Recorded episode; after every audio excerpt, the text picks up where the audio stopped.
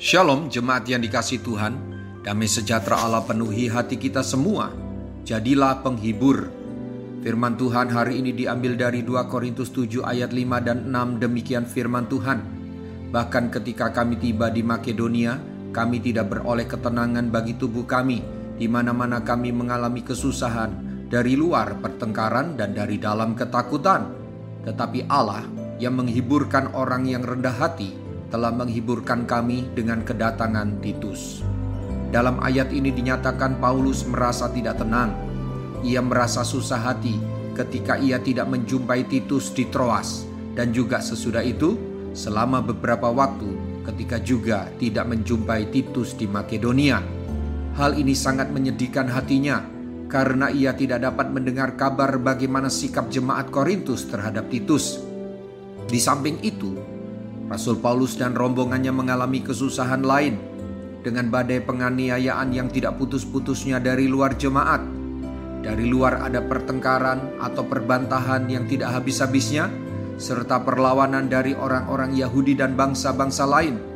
Dari dalam muncul ketakutan dan keprihatinan mendalam yang menghinggapi dirinya perihal orang-orang yang telah memeluk iman Kristen, kalau-kalau iman mereka dirusakkan atau diserongkan, sehingga mereka melakukan perbuatan yang memalukan. Kedatangan Titus mendatangkan penghiburan baginya. Ada sukacita saat melihat dia yang sudah lama didambakan dan diharapkan untuk dijumpai Rasul Paulus. Kedatangan Titus yang ia sayangi sebagai anaknya yang sah menurut iman, mereka bersama dan rombongannya itu jugalah yang mendatangkan penghiburan besar bagi Rasul Paulus di dalam perjalanan-perjalanan misinya dan semua kesusahannya. Hal yang sangat penting bagi Rasul Paulus adalah ia mengakui semua penghiburannya berasal dari Allah sebagai pencipta.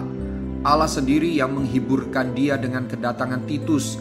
Bahkan Allah yang memiliki semua penghiburan, Allah lah yang menghibur orang yang rendah hati. Itu yang dialami Paulus. Bapak, ibu, saudara-saudari, perhatikanlah, kita harus memandang kepada Allah karena dialah yang melampaui segala macam cara dan alat penghibur.